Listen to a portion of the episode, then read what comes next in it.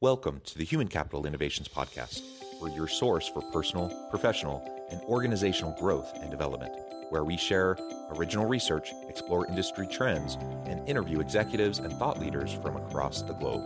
We hope you join us often for practitioner oriented content around all things related to leadership, HR, talent management, organizational development, and change management.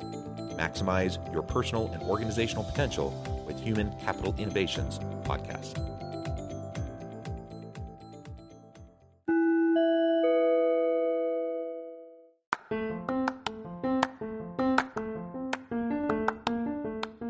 You enjoy the Human Capital Innovations podcast? Enjoy ad free listening by going to the Patreon page, and please consider contributing even at the producer or sponsorship level. And please leave a review. Thank you for your support.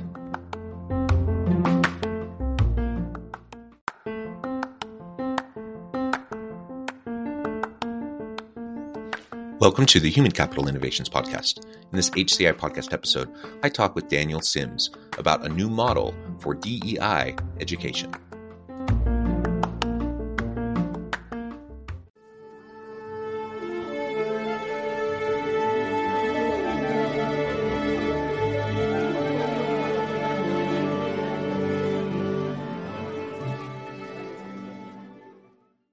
Daniel Sims, welcome to the Human Capital Innovations Podcast. Thank you for having me, John. It's great to be here. It is a pleasure to be with you. You're joining us from Wisconsin. I'm south of Salt Lake City in Utah. And today we're going to be talking about diversity, equity, and inclusion, and more specifically, a new model for DEI education that you've been working on and working with organizations and leaders. As we get started, I wanted to share Daniel's bio with everybody. Daniel Sims is the founder and CEO of Daniel Sims Consulting Group, where he connects data driven DEI strategies to organizations seeking transformational system change. Daniel has nearly 15 years of experience in fundraising, coaching, strategic planning, and DEI education. He has managed over 140 campaigns, trainings, and strategic plans, raising over 425 million and training over 5,000 stakeholders. Daniel also believes in giving back to his community through board service. He has served on several local, national, and international boards and committees, including the Access Community Health Centers, the Association of fundraising professionals, a community empowerment network, and as board president of BOSS, Building Opportunities for Student Success, an organization dedicated to connecting students of color with internship opportunities in architecture and design. Daniel holds a Master of Public Service from the University of Arkansas Clinton School of Public Service, is a certified development and nonprofit executive, and is a member of Forbes The Culture Mm-hmm. He resides in Madison, Wisconsin with his wife and collaborator, Althea, two children, Andrea and Seth, and family dog, Kobe Biscuit. I love it. love it. Awesome. A wonderful uh, to be with you. Anything else you would like to share with me or my audience by way of your background or personal context before we dive on into the conversation? Yes, um, I also love uh, Magic the Gathering, um, and it actually plays a big role in my work because it's a card game by uh, Wizards mm. of the Coast, now owned by Hasbro, and I use a lot of uh, you know allegories and stories and that in my trainings and my writings, and so I'm always like to throw that in. Oh, super interesting. I, am not familiar with that, um, but that sounds super fun, and I think it's always great to be able to connect uh, to those sorts of things when we're uh, doing trainings with people. Wonderful. Well, why don't we start? Um, with you sharing a little bit of a background around what led you to develop a new model towards DEI education. Now, of course, diversity, equity, and inclusion, the acronym has changed over the years, the focus has changed over the years. Um, but you know, the conversations have been happening for a really long time. And in the current iteration, you know, I, I see a lot of positive things, but I also see some gaps and some limitations to what people have been doing, what leaders have been trying to accomplish, and how organizations have been carrying forward their DEI efforts. So tell us a little bit about your uh, what, what's led to your development of this new DEI education model. Um, it was really, a, I would call it a perfect storm of working with groups across the spectrum of the services um, I provide, whether it be fundraising, campaign management, strategic planning, on ways to bring more voices to the table. Um, and I found a fairly consistent theme throughout that people wanted to add voices to spaces that weren't equipped to hear those voices you know honor the opinions thoughts of those voices and then actually memorialize policies and systems and processes based on what they're learning. And so, as I looked at what I understand about how we build process to create, you know, succinct and crisp cult- programmatic cultures, mission-driven cultures, what I found was that we approach DEI from a place of expansion. We have a big we want to be a big tent so that everyone can be in a space but very seldom and it's and it's incre- and the conversation is changing now. People are not always thinking about how that applies to the how we do the work once people and voices and experiences that are different from our own are present in these organizations so i looked back to data? How do we actually quantify where an organization is in terms of their mastery of uh, JEDI? And I, I, use justice, equity, diversity, and inclusion um, in my work. Um, but as you mentioned, there's DEIB, DEIA, and, you know, and several others that are all working towards that same end game. But I wanted to take you know, data from both, you know, conversations, but also from you know surveys and things and, and data points within organizations to say between the 100 and the 500 level, for example, you know, if it's the 100 level with mastery and understanding, you know, you're very basic, you need a lot of support. Very few people are at that 500 level where they've got it all figured out and can really take the charge.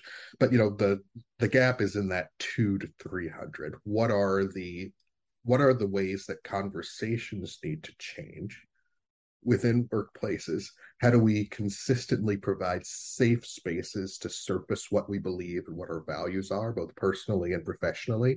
And then translate that into programmatic change that works, that lasts, and is also measurable, so that we're continuing this iterative design thinking based, um, you know, change to keep organizations in front of any challenge that could you know threaten the type of work they want to do by limiting the number of people and the number of experiences that we allow.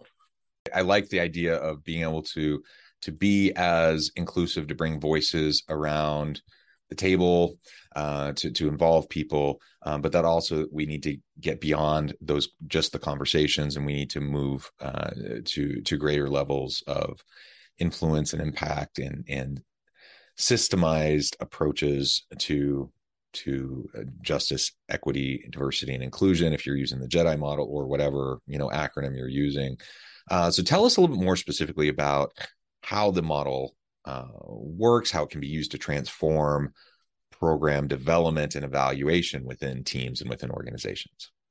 Absolutely. So, you know, the uh, Daniel Sims model, um, as we call it, uh, has kind of four quadrants that you know, work um, in in uh, in concert with one another. Um, we start at the discovery phase, um, very much with you know assessment based tools.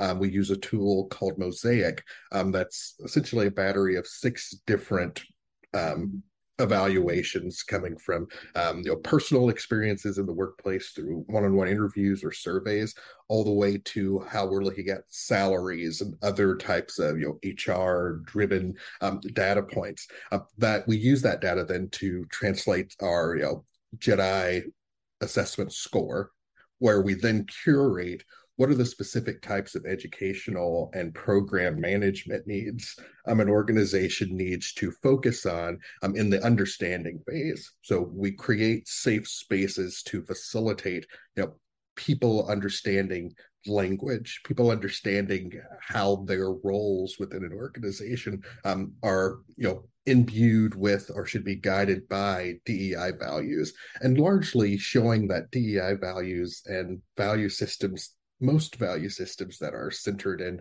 you know civility and goodness align much more than usually the social or political discourse of the day um, allow them to prove um, I think that's a good way to a good way to say that. Um, so we're taking the information that we're learning in those uh, in those training courses, and then working with you know the strategic plans and other guiding documents to say, based on what we're finding, what are the specific planks of program life or HR or other quadrants within the organization that need change.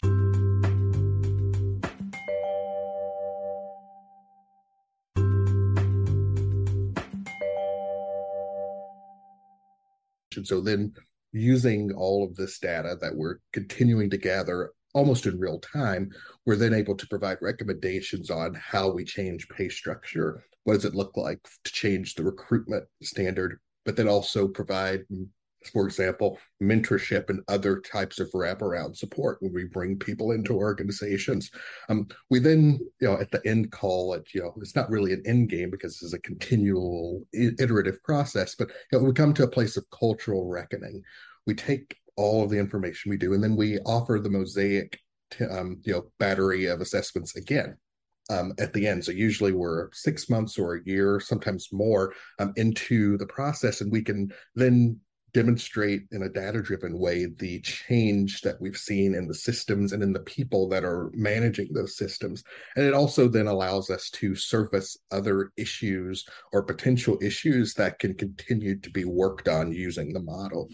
Yeah, and that assessment is so vital um, in ongoing evaluation and uh, just thoughtful reflection on on what's working and what's not working, and perhaps uh, what have you found as you've worked with organizations using this evaluation and assessment tool um, and and helping them as they're trying to improve uh, their their JEDI or DEI efforts?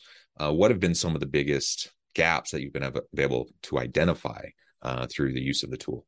A few um, immediately uh, jump to mind. The first thing that we saw is that people and, and this is why we, we tend to use the language that we use that people feel that they didn't have the space to fail and learn how to change language and in terms of having conversations and how we interact with people um, in the workplace. And so you know the way that we approach our, our training um, you know my, my wife comes from an education um, background and a social work background. And so when we're working together, um, we have the tools and structures in place to create therapeutic like space so that people can feel safe asking questions that seem hard or saying things that seem hard and that there's a level of appreciation for that and there's a direct correlation between that appreciation and how you know social in, environments and workplaces change from the initial mosaic um, application to our um, end application.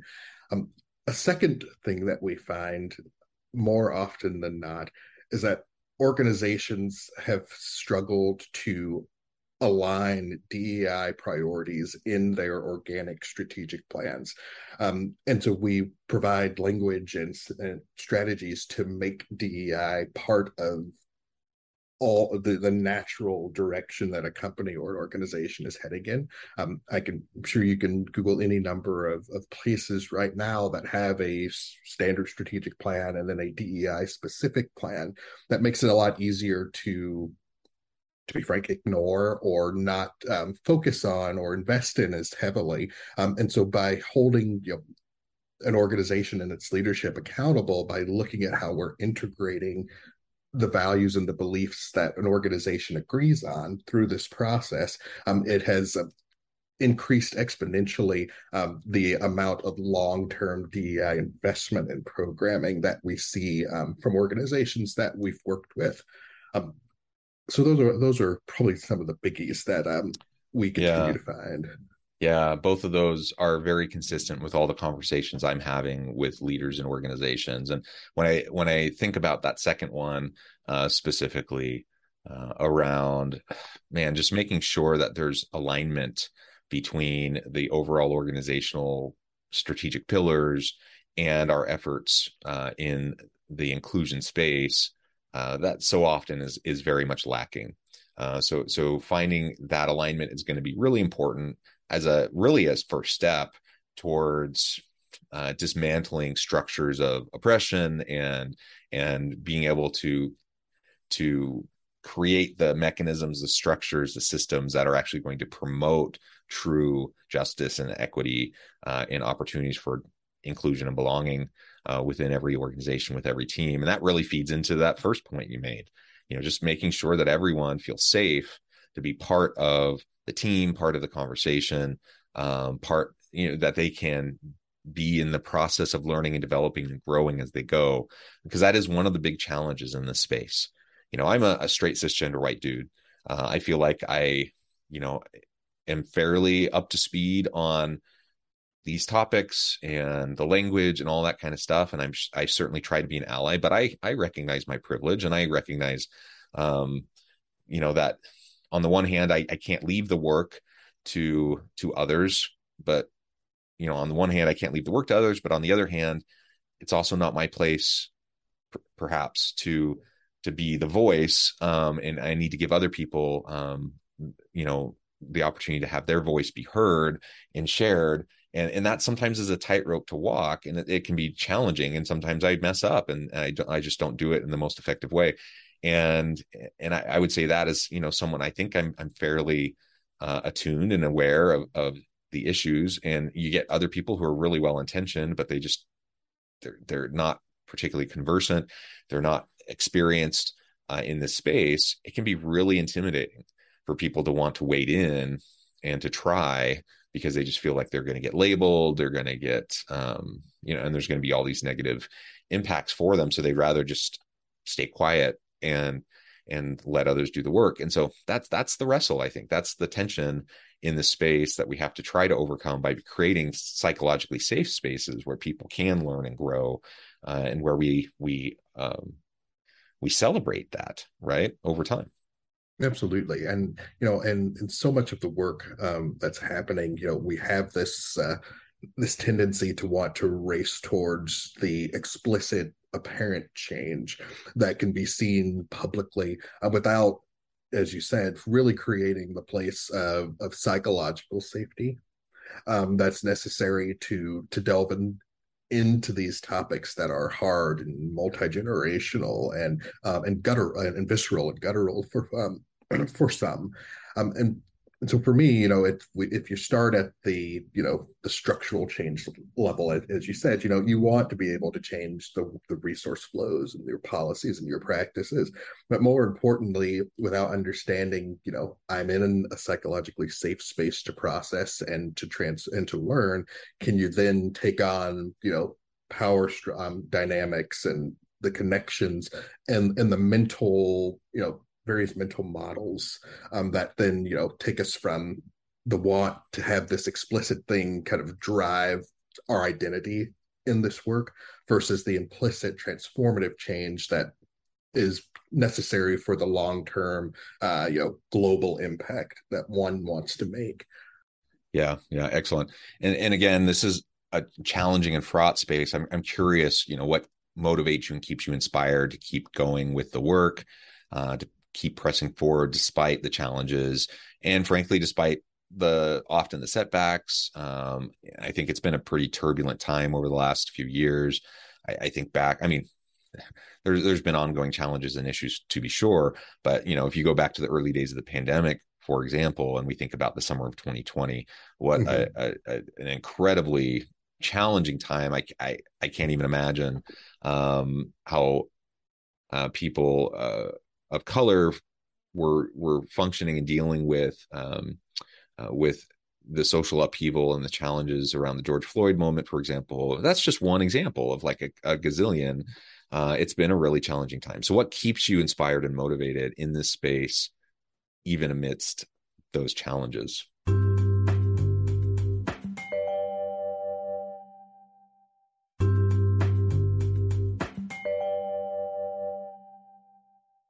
That's a great question. Um, thank you for, uh, for that. Um, I definitely look back at you know the the, the summer of, of 2020 and um, particularly in Madison. Um, the things that we saw um, here as as protests and teach-ins and things were happening. Um, I think that actually really gave me the the second wind that I needed. Most of the of the protests we had very few um, you know violent uh, interactions between protesters and police as compared to other cities. Um, but most of that work were, was led by you know young black and brown young uh, black and brown madisonians who wanted to you know to pick up the mantle for change.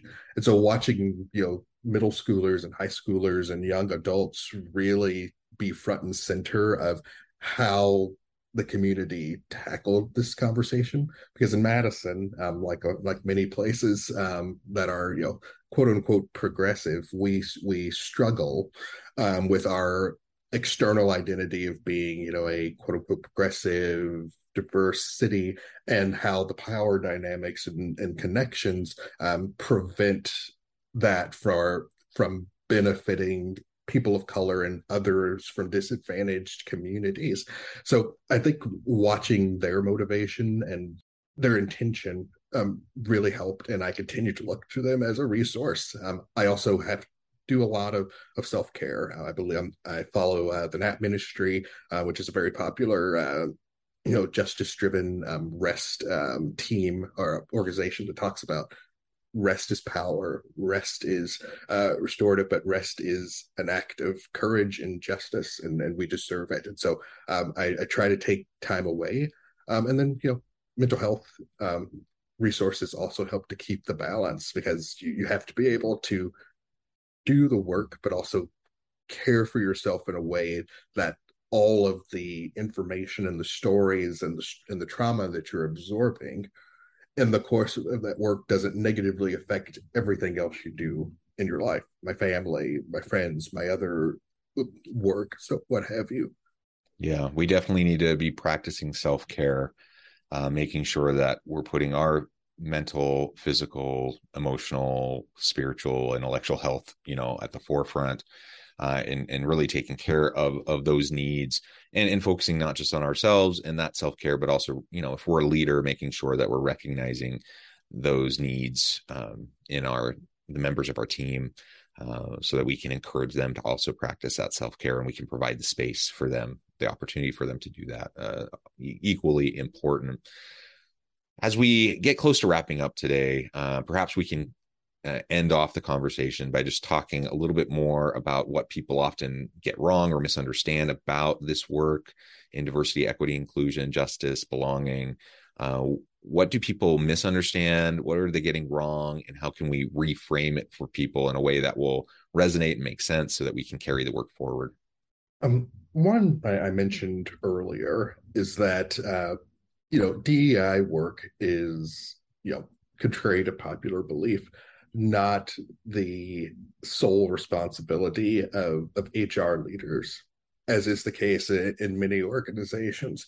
Um, um, McKinsey um, and Company did a uh, did some research on workplace diversity um, with SHRM um, a couple of years ago, and you know saw that there was this wild this wide gap um, in you know performance, but also in how you know DEI resources are then allocated um, to departments and the, and the large uh, discrepancies that there are there. Um, most importantly, um, you know, it's DEI diversity is not primarily about race and genders and or just underrepresented group um, employee groups. Um, we need to be able to understand it and walk in these values across the spectrum of diversity, including culture, socioeconomic status, um, religion, political perspective. Um, disability um, is one that I'm doing a lot more advocacy for.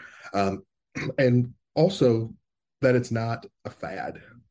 Um, you know, this is not something that's going away. It is, they are values that in, in we live out in myriad ways.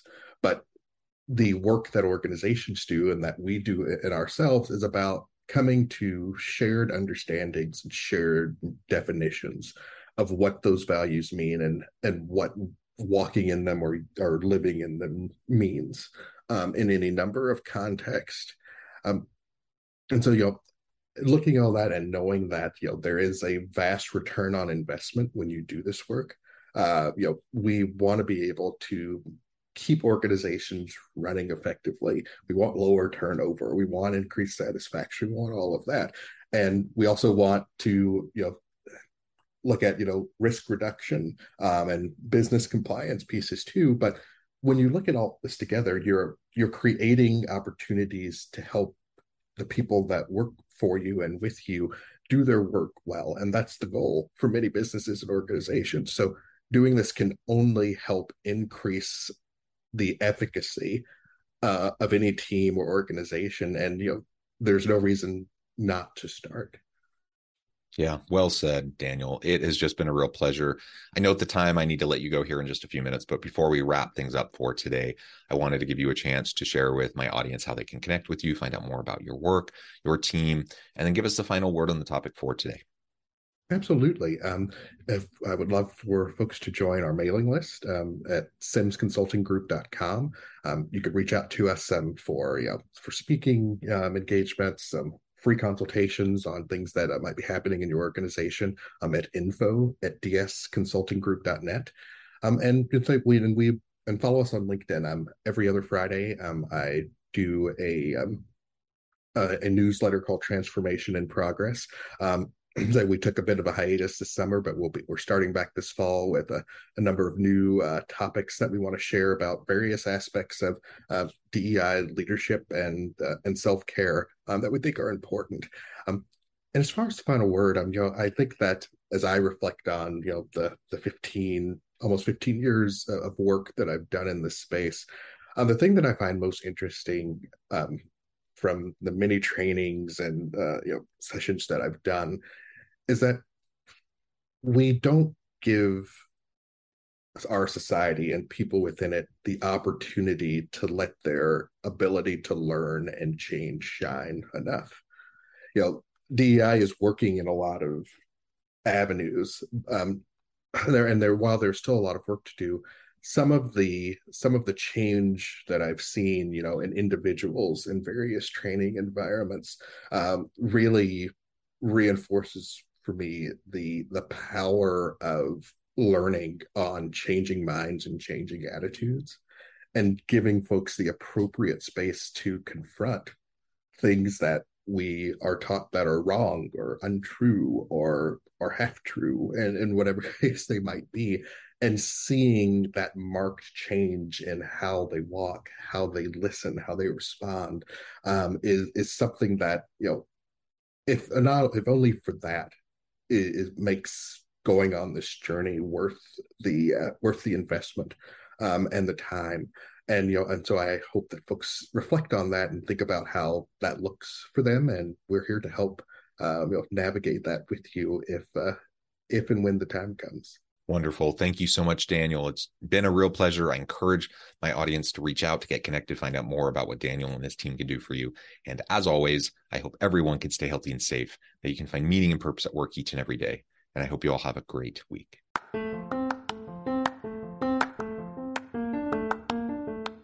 Do you enjoy the Human Capital Innovations podcast? Enjoy ad free listening by going to the Patreon page. And please consider contributing even at the producer or sponsorship level and please leave a review. Thank you for your support.